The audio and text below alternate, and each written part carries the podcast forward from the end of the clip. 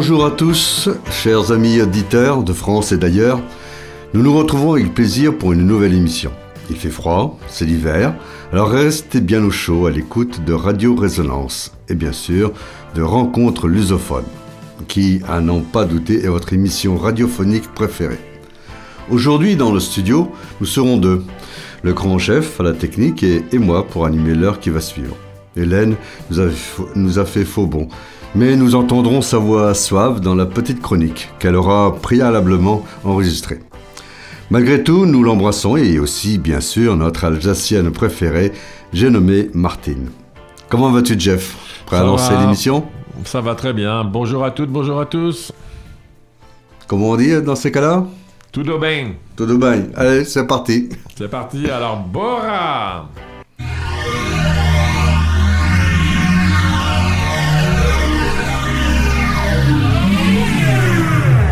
Résonance 96.9.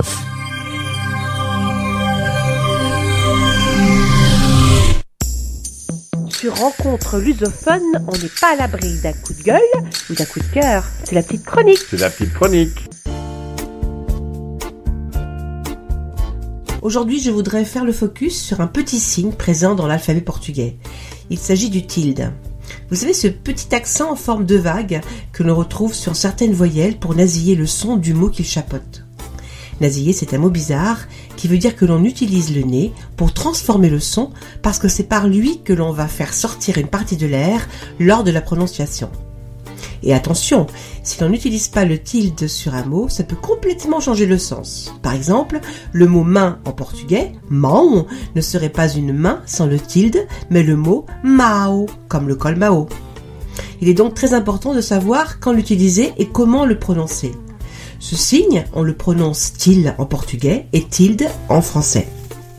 Et contrairement à ce que l'on croit, ce tilde n'est pas un accent, mais un signe, et qui plus est, un signe diacritique. En d'autres mots, un signe qui accompagne une lettre. Mais saviez-vous qu'il n'existe pas que dans la langue portugaise? Non. On l'utilise également dans la langue espagnole, dans le guarani, une langue indigène d'Amérique du Sud, dans le vietnamien et dans le breton. Et oui, dans le breton. Mais, petite nuance, en portugais, le tilde apparaît sur les voyelles A et O, alors que dans les autres langues, il apparaît plutôt sur les consonnes, comme par exemple sur le N en espagnol pour donner le son ñ. Mais euh, voyons quelle est l'histoire de ce tilde et d'où vient-il. Son origine est un peu incertaine et il existe deux versions de son histoire. Les voici toutes les deux, à vous de choisir ensuite celle qui vous plaît le plus. La première serait le fruit du hasard.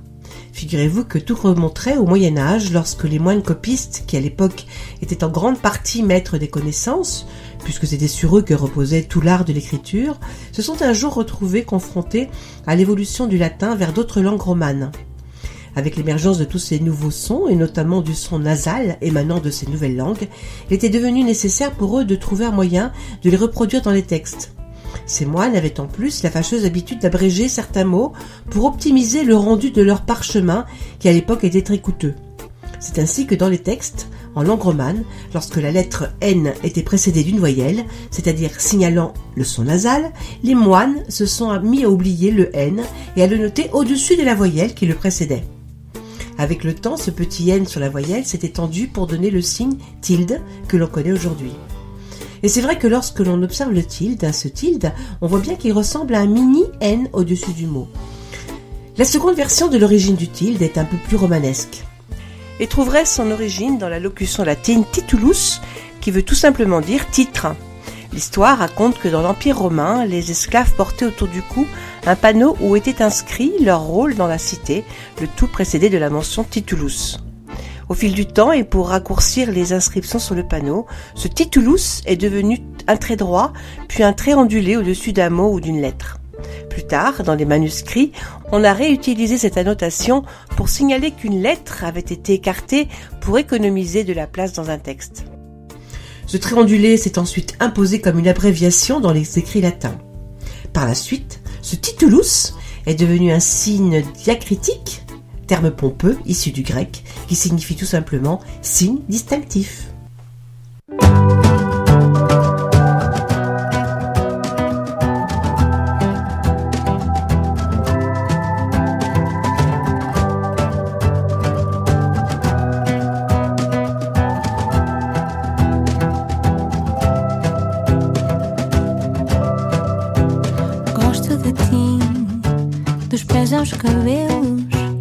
Da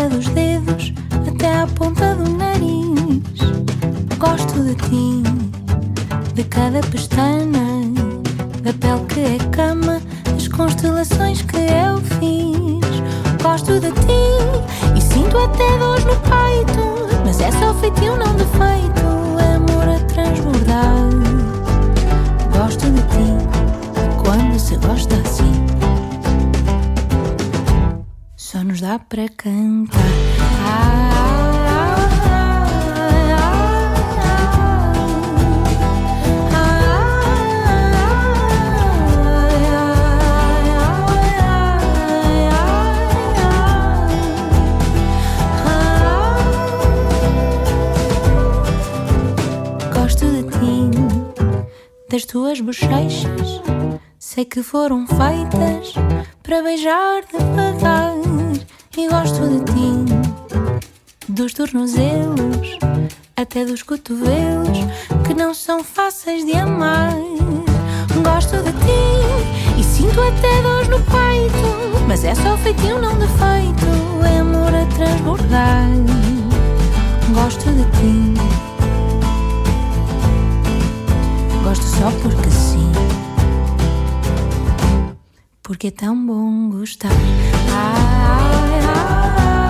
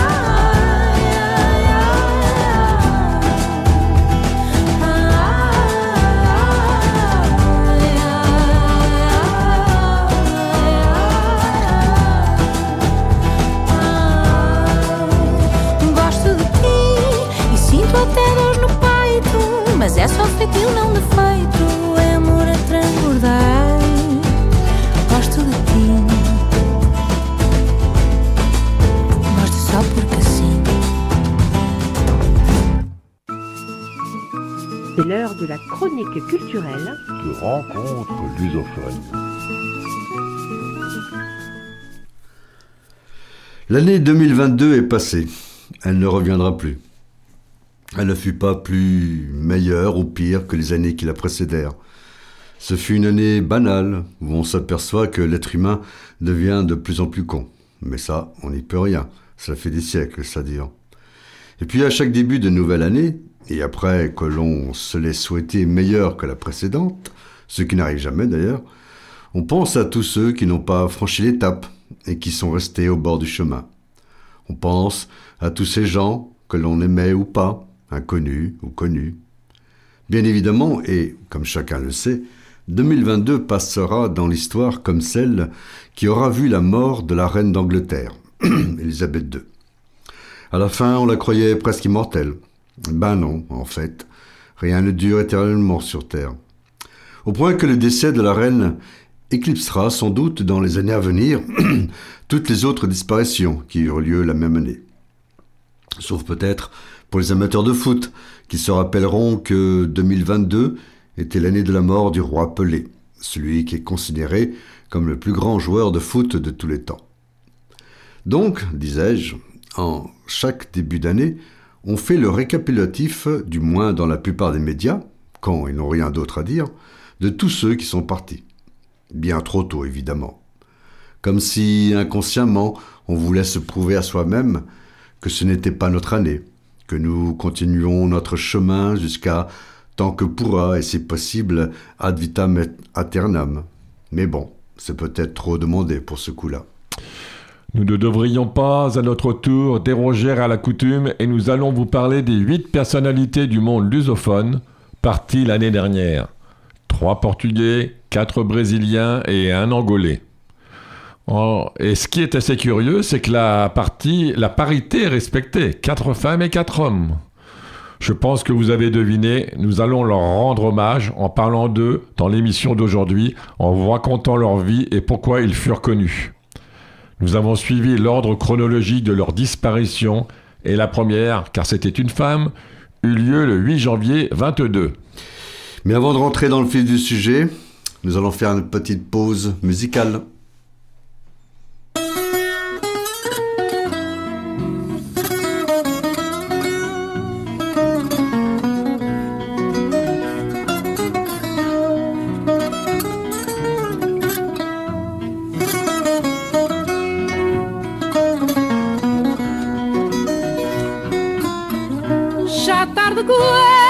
Passava, ouvi alguém gemer naquela rua sombria. Era o fado que chorava, porque lhe foram dizer: mataram a moraria. Era o fado que chorava, porque lhe foram dizer: mataram a moraria. A tradição conduída também chorava por ver o amigo desolado e dizia: É lei da vida, vem o futuro a nascer e vai morrendo passar. E dizia: É lei da vida, vem o futuro a nascer e vai morrendo passar. O fado gema se ouvia, mas teve forças ainda para dizer à companheira: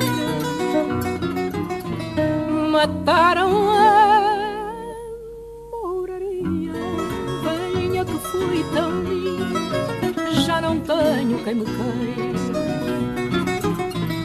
Mataram a tão linda, já não tenho quem me queira. Hei de cantá-la mil vezes, como souber bem ou mal, ou eu não me chamo fado. Enquanto houver portugueses, ninguém diga em Portugal que vai morrendo passar. Enquanto houver portugueses, ninguém diga em Portugal que vai morrendo.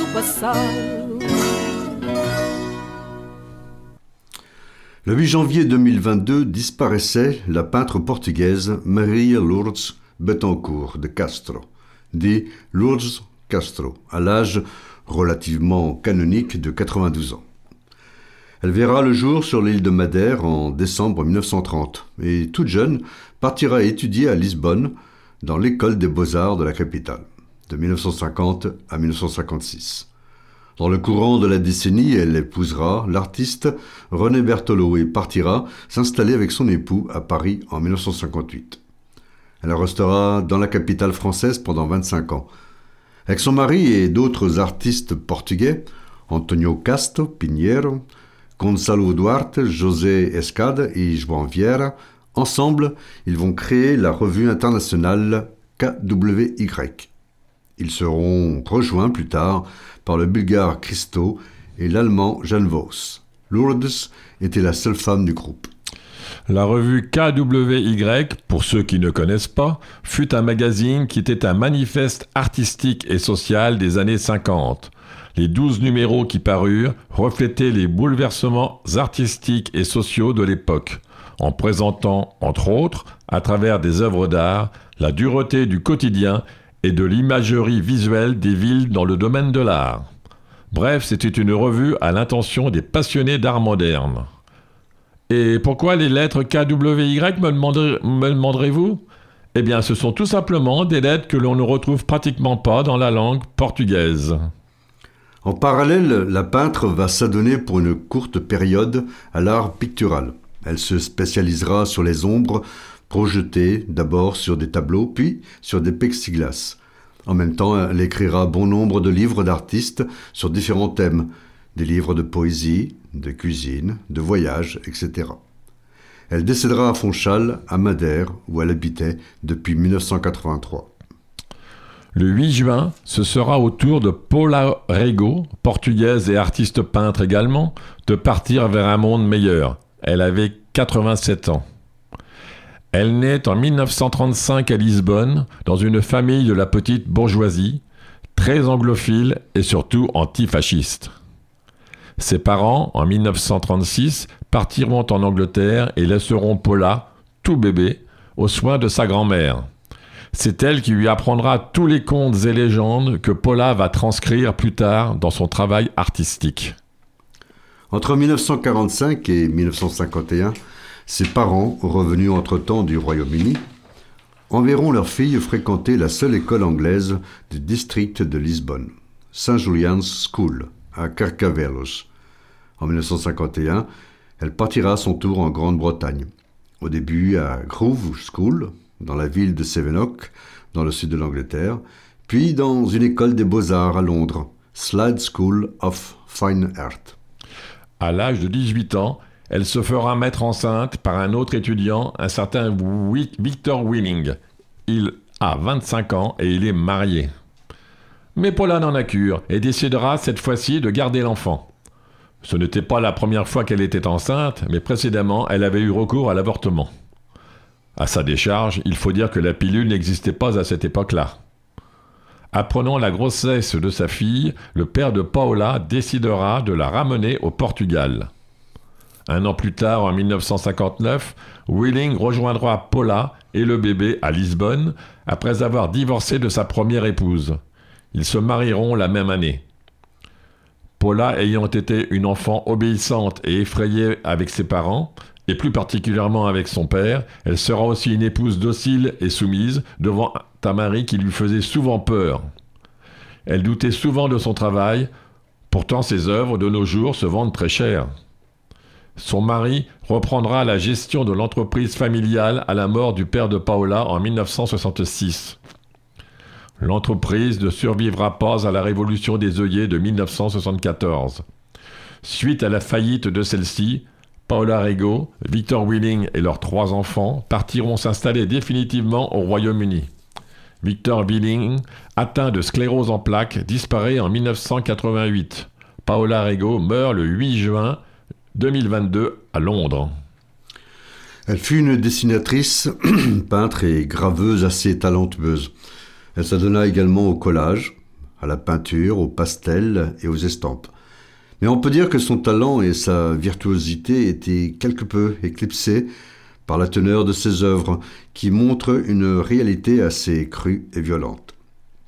D'ailleurs, la majorité de ses tableaux semblent liés à sa propre histoire, enfance, adolescence, sa vie d'adulte. Les femmes que Paula représente ont tendance à lui ressembler.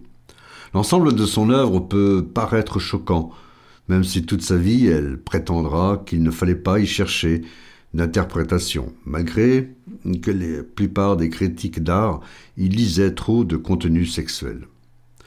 Bon, maintenant c'est vrai, son œuvre est assez spéciale. Allez sur Internet, vous y ferez votre propre jugement. Le Portugal reconnaîtra son talent avant le Royaume-Uni. En 2009, le pays lui consacrera un musée nommé A Casa das Histórias Polarego et dédié exclusivement à son œuvre. Le musée se trouve à Cascais, près de Lisbonne.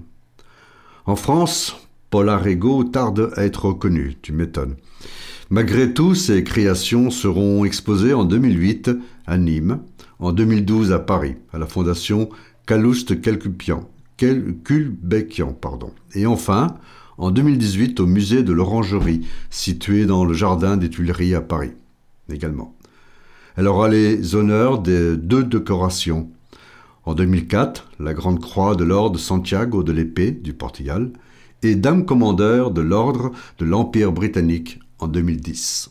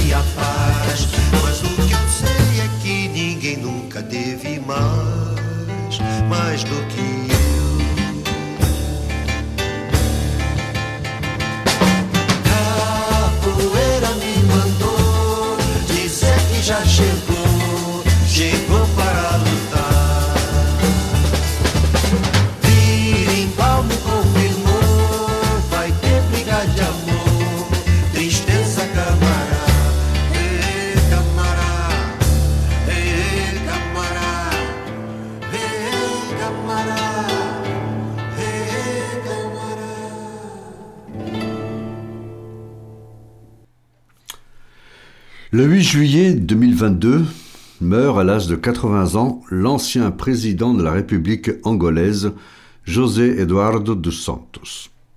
Il était le fils d'Avelino dos Santos et Jacinta José Paulino. Il grandira dans un quartier pauvre de la province de Luanda, Zambizanga. Il fréquentera l'école primaire de son quartier puis rejoindra le lycée Salvador Coureia de Luanda. Clandestinement, dans l'ombre, avec d'autres étudiants, ils créeront un groupe hostile à la domination coloniale portugaise. En 1961, à l'âge de 19 ans, il rejoindra une organisation plus importante, nationaliste et clandestine, le MPLA, Mouvement pour la libération de l'Angola. À force de conviction et d'engagement, il sera nommé au sein du parti vice-président de l'organisation de la jeunesse. En 1963, le parti l'enverra étudier en Union soviétique où il obtiendra, en 1969, un diplôme d'ingénieur du pétrole et de la télécommunication à Bakou, qui de nos jours est la capitale de l'Azerbaïdjan. De retour en Afrique, il exercera les fonctions d'opérateur au centre principal des télécommunications de Cabinda. Après l'indépendance de l'Angola en 1975, il deviendra ministre des Relations extérieures de 1975 à 1978, puis vice-premier ministre et enfin ministre du Plan jusqu'en septembre 1979. Le 10 septembre 1979 meurt à Moscou le tout premier président de la République de l'Angola, Agostinho Neto. Lucio Lara assurera l'intérim en attendant de nouvelles élections. Ce qui ne tardera pas à arriver. Dos Santos sera désigné par le congrès du MPLA le 20 septembre pour succéder à Neto. Et du fait de la nomination, il devient aussi président du parti MPLA. Quelques voix s'élèveront pour dire que ce n'était peut-être pas judicieux et que d'autres auraient mérité plus amplement le poste. Une fois au pouvoir, un de ses principaux défis résidera à en finir avec le conflit qui opposait le MPLA à l'UNITA. L'UNITA est l'autre parti d'indépendance, dirigé, lui, par un certain Jonas Savimbi, soutenu par l'Afrique du Sud et les États-Unis. Les Américains ne reconnaîtront jamais totalement l'élection de Dos Santos, qui était à la tête du MPLA, parti soutenu par Cuba et l'Union soviétique. En guise d'opposition, Américains et Soviétiques déclencheront plusieurs conflits armés qui aboutira irrémédiablement à une guerre civile qui va ravager l'Angola pendant 27 ans. Pour mettre un terme à la guerre en 1990, le pays adoptera la social-démocratie comme idéologie politique, ce qui aura pour effet de calmer les ardeurs de chacun, malgré tout. Il faudra attendre la mort de Jonas Savimbi en février 2002, pour que la paix soit officiellement déclarée le 2 août de la même année. Jusqu'en 2017, année de sa démission, Dos Santos se fera de son pays un des plus riches pays du continent africain, au point que pendant la crise de 2008, les banques angolaises viendront en aide à leur ancien pays colonisateur. En 2017, Jean Lorenzo lui succédera à la présidence de l'Angola. Poursuivi pour des histoires de blanchiment d'argent et de corruption, il partira s'exiler en Espagne. Il décédera en juillet 2022 à l'hôpital de Barcelone. La justice espagnole, dans, dans le doute, demandera des analyses complémentaires, histoire de s'assurer que c'est bien une mort naturelle. L'autopsie confirmera bien le caractère naturel du, dû apparemment à une insuffisance cardio-respiratoire chronique. L'Angola décrétera un deuil national de sept jours.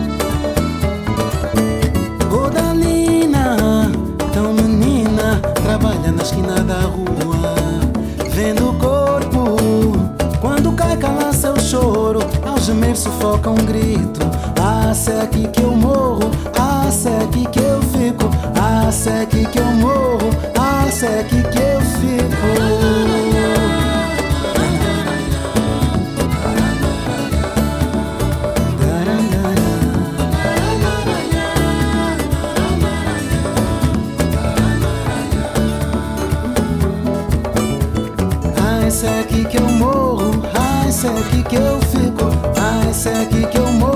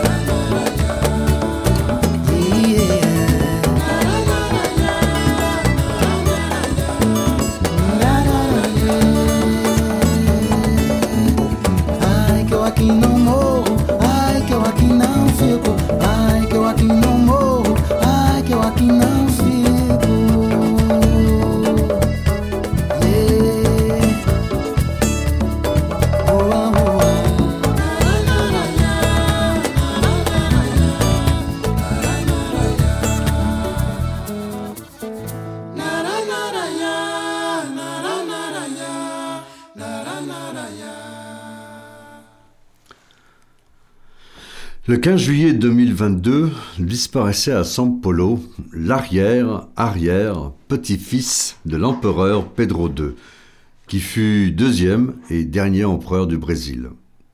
Louise de Orléans et Bragance était le prétendant au trône au cas où la, la monarchie reviendrait au Brésil. Louise voit le jour à Mandelieu-la-Napoule, dans les Alpes-Maritimes, entre Cannes et Antibes en juin 1938. La famille de Louise traversera sans encombre la Seconde Guerre mondiale. En 1945, il sera expédié au Brésil dans une institution catholique, les Jésuites de Rio de Janeiro. En 1957, il retournera en Europe et s'établira à Paris où il étudiera les sciences politiques et sociales. Il suivra également des cours de chimie à l'université de Munich. Il savait parler plusieurs langues, un polyglotte accompli, quoi. En 1967, de retour au Brésil, il prendra la direction du secrétariat de son père. Et puis enfin, en 1981, quand son vieux trépassa, il lui succéda en qualité de prétendant à l'ancien trône du Brésil, qu'il n'obtint jamais, comme chacun le sait. Bon, et maintenant vous allez me dire qu'il a, a peut-être fait quelque chose d'exceptionnel en parle aujourd'hui. Ben non, en fait, à part qu'il ait écrit quelques ouvrages d'histoire et de sociologie. Ah oui, il pratiquait l'équitation et la chasse. Ben, comme tous les riches, en fait. Il aimait aussi la photographie et la musique baroque. Et, bon d'accord, j'arrête. Souffrant de poliomyélite depuis sa tendre enfance, il meurt à l'âge de 84 ans, à São Paulo. Bolsonaro dans sa grande mansuétude, et oui, c'était encore lui à la tête du Brésil en juillet 2022, décrétera une journée de deuil national en sa mémoire. Si au Brésil, le grand sport national est le football, le sacro-saint football aux yeux de millions de cariocas, d'autres sports ont été à l'honneur dans ce beau pays d'Amérique du Sud. Bien sûr, il y a eu Ayrton Senna en Formule 1, euh, mais pas que. Gustavo Kuerten au tennis, par exemple. Le plus grand skateur de tous les temps, Bob Burnquist. Dans les années 40, Oscar Schmidt, comme son nom le l'indique pas, était brésilien et fut considéré comme un des meilleurs joueurs de basket du monde. Et puis, dans le domaine de la boxe, il y a eu Popo, Assolino de Freitas de son vrai nom. Il fut quatre fois champion du monde en deux catégories. Et enfin, celui qui nous intéresse, Eder Joffre. Eder Joffre naît en 1936 à São Paulo. À l'âge de 20 ans, il représentera le Brésil aux Jeux olympiques de 1956 à Melbourne, dans le noble art. Il ne gagnera aucune médaille. Dans sa carrière professionnelle, il remportera le titre vacant de champion du monde des poids coqs le 18 novembre 1960, en battant par KO Eloy Sanchez. Il gardera son titre pendant 5 ans, où il sera battu le 18 mai 1965 par le japonais Fighting Arada. Par la suite, il changera de catégorie et boxera en point plume. Il s'emparera du titre WBC aux dépens de José Legras en 1973. Il sera plus tard destitué pour ne pas avoir remis son titre en jeu dans le temps imparti. Sa seule distinction sera d'être membre de l'International Boxing Hall of Fame, une sorte d'organisation pour ancienne gloire de la boxe mondiale, basée dans l'État de New York aux États-Unis. Il décédera dans la ville brésilienne d'Ambu das Artes à l'âge de 86 ans, ce qui, il faut bien l'avouer, est assez exceptionnel de longévité pour un ancien boxeur. Pour le prochain, plutôt la prochaine, nous ne quitterons pas le Brésil. Bah, c'est un peu logique, nos amis brésiliens sont un peu plus de 200 millions d'habitants. Donc, en proportion, il y a des chances que meurent plus de gens connus là-bas que dans d'autres pays lusophones, comme le Portugal, par exemple, qui peine à atteindre la barre des 11 millions. Alors, disais-je, pour la prochaine, nous allons parler d'une chanteuse brésilienne qui a révolutionné la bossa nova avec d'autres génies brésiliens de la chanson. Elle a tiré sa révérence le 9 novembre dernier, quelques jours après la victoire de Lula sur Bolsonaro. Mais ceci après une petite pause musicale. Voici donc euh, Gal Costa et son Canta Brasil. As selvas te deram nas noites teus ritmos bárbaros. E os negros trouxeram de longe reservas de pranto. Os brancos falaram de amor em suas canções. E dessa mistura de vozes nasceu o teu canto.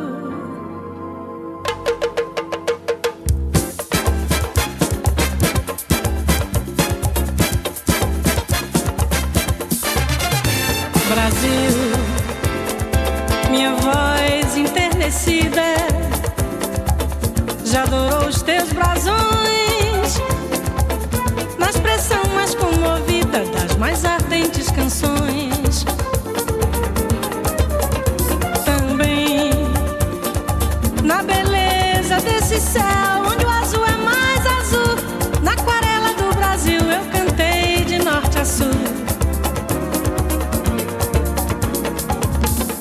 agora o teu cantar,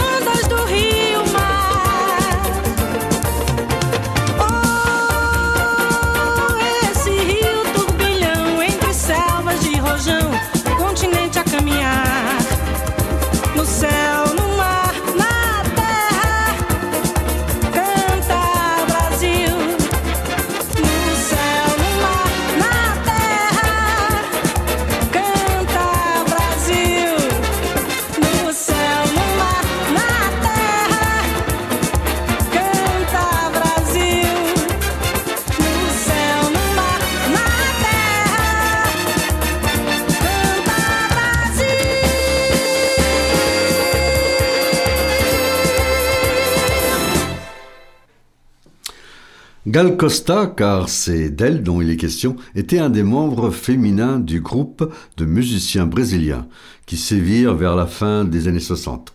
Ils se nommèrent eux-mêmes le gang des doux barbares et furent l'inventeur du tropicalisme qui entendait révolutionner le Brésil par la douceur. Aux côtés de Gilberto Gil, Gaetano Veloso ou bien Marie Bethania, Gal Costa est la première des gangs à partir vers un monde meilleur. Il est vrai qu'elle était une des plus âgées. Son véritable nom est Maria das Graças Costa Pena Burgos. Effectivement, le nom d'artiste qu'elle avait adopté était judicieux. Elle naît le 26 septembre 1945 à Salvador de Bahia, où elle passe toute son enfance et adolescence. Puis, en 1964, à 19 ans, elle part à Rio de Janeiro pour vivre chez sa cousine Nivea. Plus tard, elle habitera au Solar da Fossa, où déjà quelques-uns de ses amis habitaient, comme Gaetano Veloso ou bien Paulinho da Viola.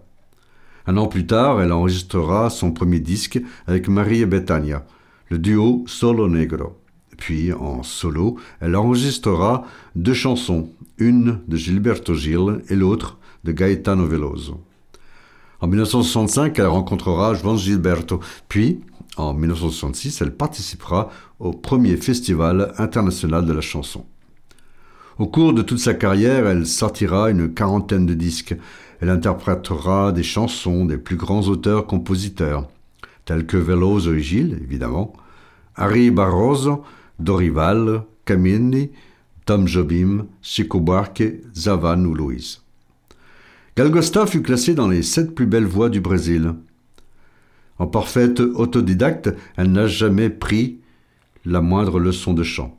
Elle s'était imposée au cours des années comme une véritable icône de la musique brésilienne. L'image de l'adolescente sage des années 60 qu'elle avait à ses débuts fut balayée par ses tenues colorées et surtout sa coupe de cheveux style afro-américain. Dans les années 70, elle fut peut-être, malgré elle, érigée en sex symbole.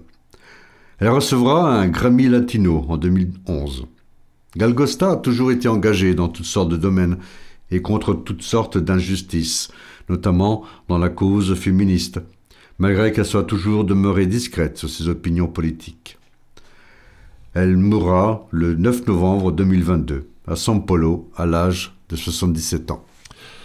Bah maintenant, nous allons traverser l'océan Atlantique et changer d'hémisphère pour nous retrouver en France. Le 28 décembre 2022 disparaissait non pas une véritable icône, mais plutôt un emblème, plutôt un emblème, l'image d'une réussite, une simple femme de ménage devenue célèbre grâce à la chanson et qui deviendra plus tard le symbole de millions d'émigrants qui ont fui une, une, dictature et une vie misérable où il y avait peu ou prou de possibilités de s'en sortir. Je pense que vous avez tous deviné à qui nous faisons allusion. Mais d'abord, une petite chanson.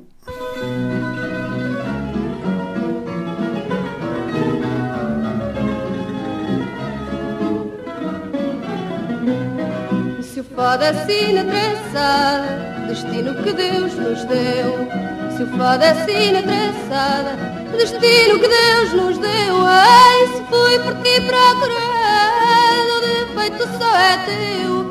Se fui por ti procurado, o defeito só é teu. Eu não sei por que razão teu olhar se enfeitiçou.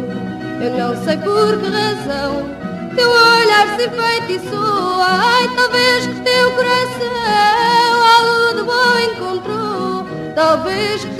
coração algo de bom encontrou. Agora sem ti a vida e se houvesse separação.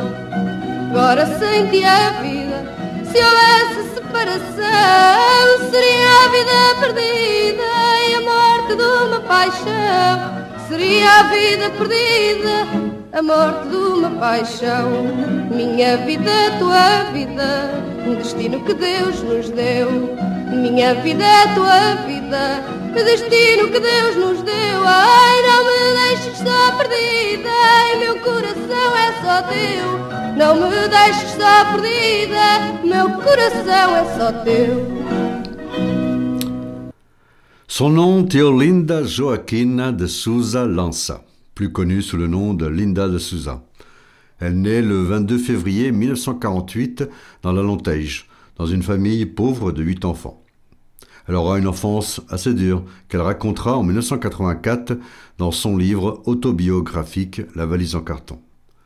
À l'âge de 20 ans, elle aura un fils et un an plus tard, elle quittera le Portugal. Du moins, elle tentera, car en réalité, ce n'est qu'à la troisième tentative qu'elle va réussir à rejoindre Paris. Malgré tout, il ne faut pas croire que tous les émigrants passaient la frontière en fraude. Beaucoup, pour ne pas dire la majorité, étaient en règle et partaient en France avec un contrat de travail en poche.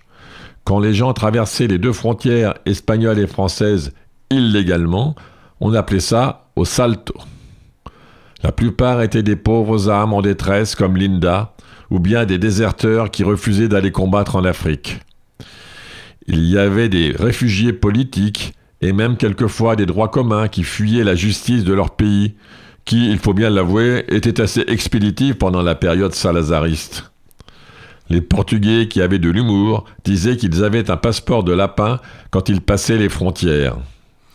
Quand elle débarquera avec son môme dans les bras, elle vivra, au début, de petits boulots, comme femme de ménage par exemple.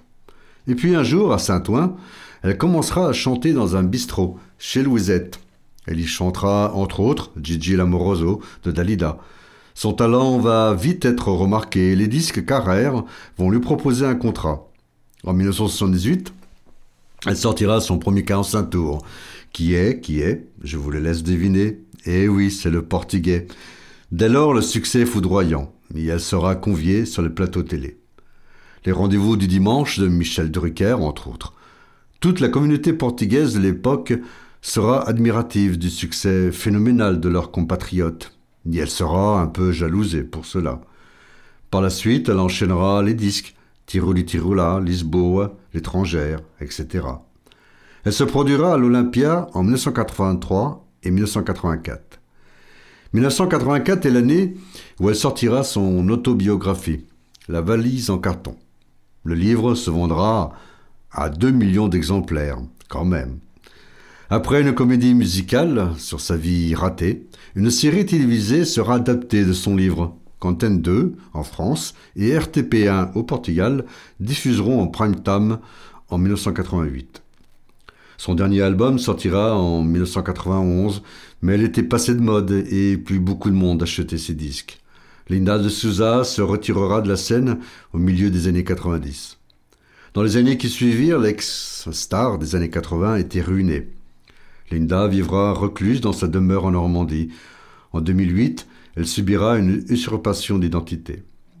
Entre 2014 et 2017, l'opportunité de revenir un peu sur le devant de la scène va se présenter grâce à sa participation à la tournée H tendre et tête de bois. Le 28 décembre 2022, l'agent de Linda et son fils annonceront tout simplement à la presse que Linda de Souza est décédée des suites du Covid-19 à l'hôpital de Gisors. Elle sera enterrée le 6 janvier 2023 au grand cimetière de Gisors après une cérémonie religieuse dans l'église Saint-Gervais du petit village normand. Avec elle disparaît une des dernières personnes de cette génération de gens courageux qui partirent tous un beau matin de chez eux, partant vers l'inconnu dans un pays qui n'était pas le leur, ne sachant pas ce qu'ils trouveraient, mais ayant plein de courage dans leurs valises. Et je revois mes parents un soir de 1988, regardant religieusement à la télévision l'histoire de cette femme. À ce moment-là, ils devaient se remémorer leurs propres histoires, qui sur certains points n'étaient pas différents, du moins quand ils arrivèrent en France, fraîchement débarqués de leur Portugal adoré, qu'ils avaient quitté à cause d'une certaine dictature.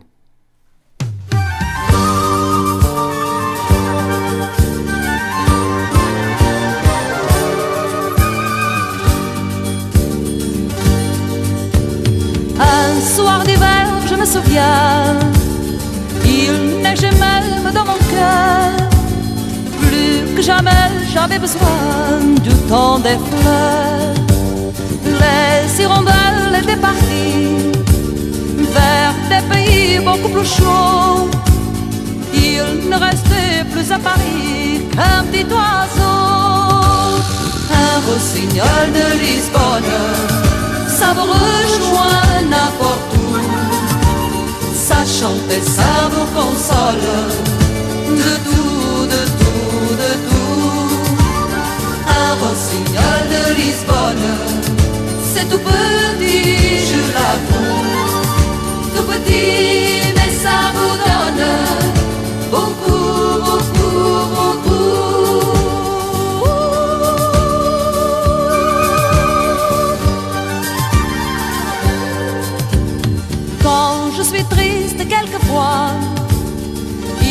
doit sûrement le deviner.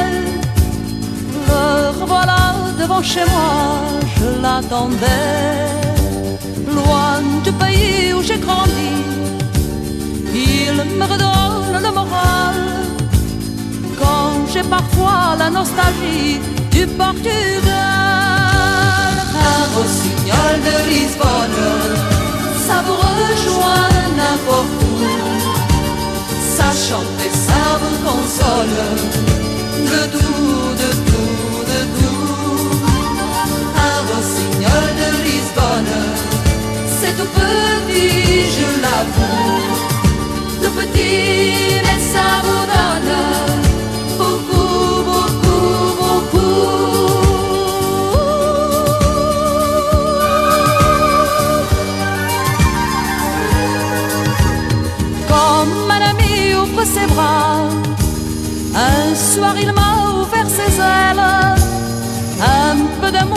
quelquefois tomber du ciel.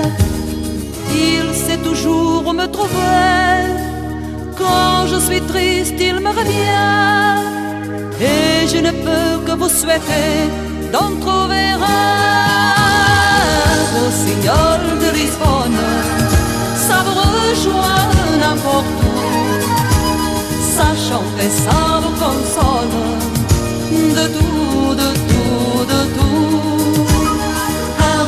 de Lisbonne, c'est tout petit, je l'avoue. Tout petit, mais ça donne beaucoup, beaucoup, beaucoup. Un rossignol de Lisbonne, c'est tout petit, je l'avoue. Tout petit,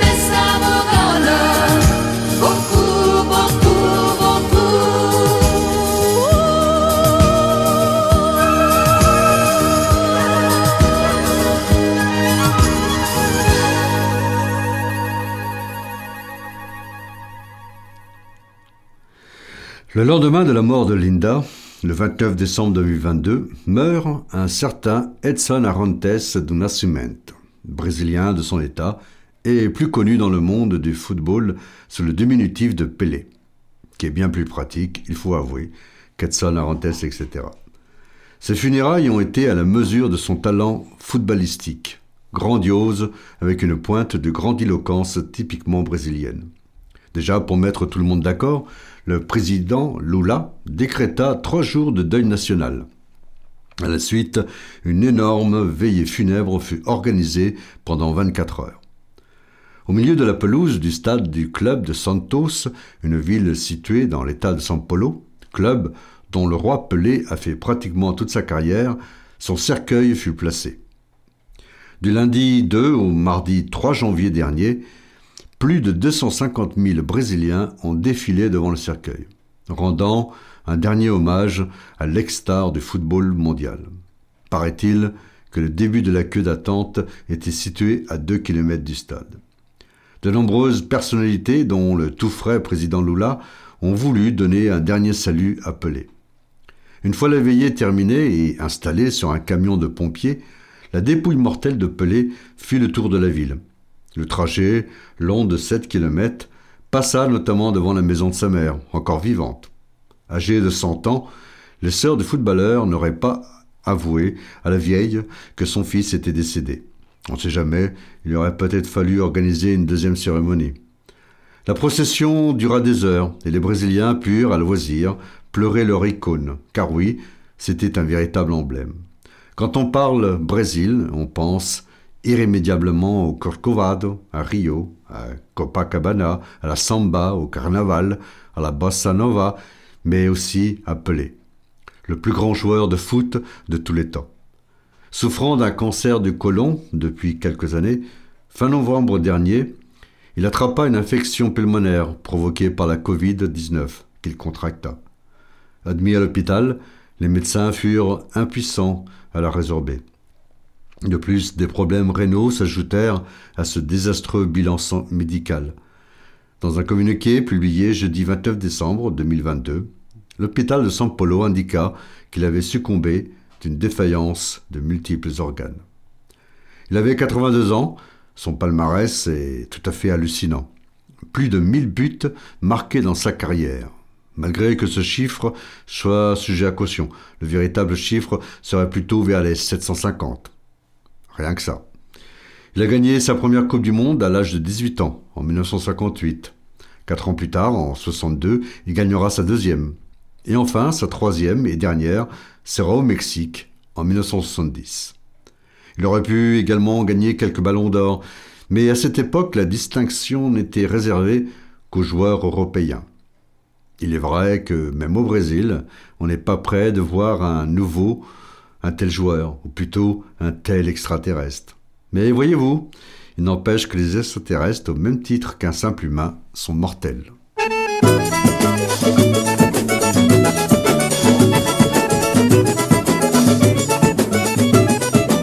Quem é aquele moço com uma bola no pé? É o Rei Pelé. Eu perguntei quem é o moço com uma bola no pé? É o Rei Pelé. A bola lhe deu dinheiro Lhe deu nome, lhe deu fama, a bola lhe colocou entre os maiores dos homens. Quem é o moço com a bola no pé? É o rei Pelé. Sim, mas quem é aquele moço com a bola no pé? É o rei Pelé. Ele tem um drible certo e tem um tiro certeiro. Com ele não tem defesa pra ele, não tem goleiro. É tricampeão do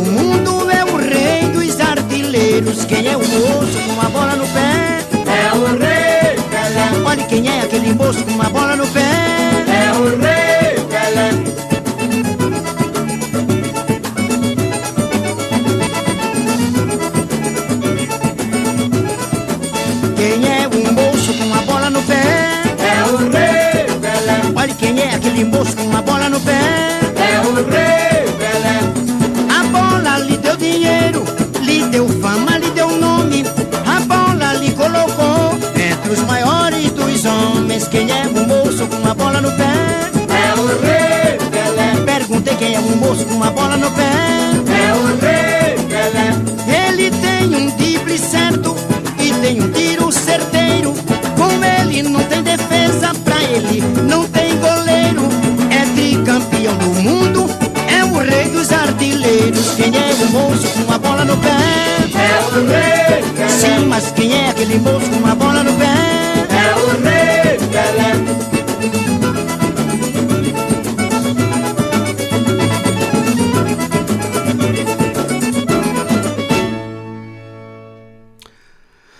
Finir notre émission, je ne voudrais pas oublier ces milliers d'anonymes qui sont partis en 2022 et qui auraient mérité que l'on parle d'eux.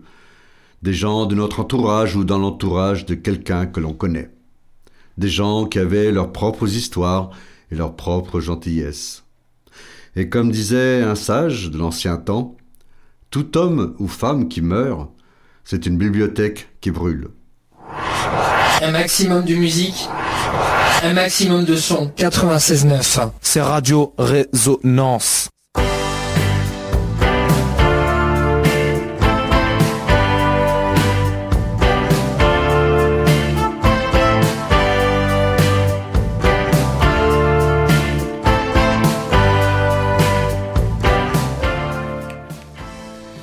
Et voilà, c'est tout pour aujourd'hui. J'espère que ça vous a plu.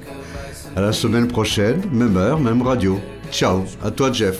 Mais oui, mais oui, et c'est ainsi que se termine l'émission de ce soir. Si vous souhaitez la réécouter, elle sera à votre disposition dans quelques minutes sur le site de Radio Résonance et sur la page Facebook de notre émission Rencontre lusophone au pluriel. Bonne soirée, sortez couverts et à samedi prochain. À tes marches.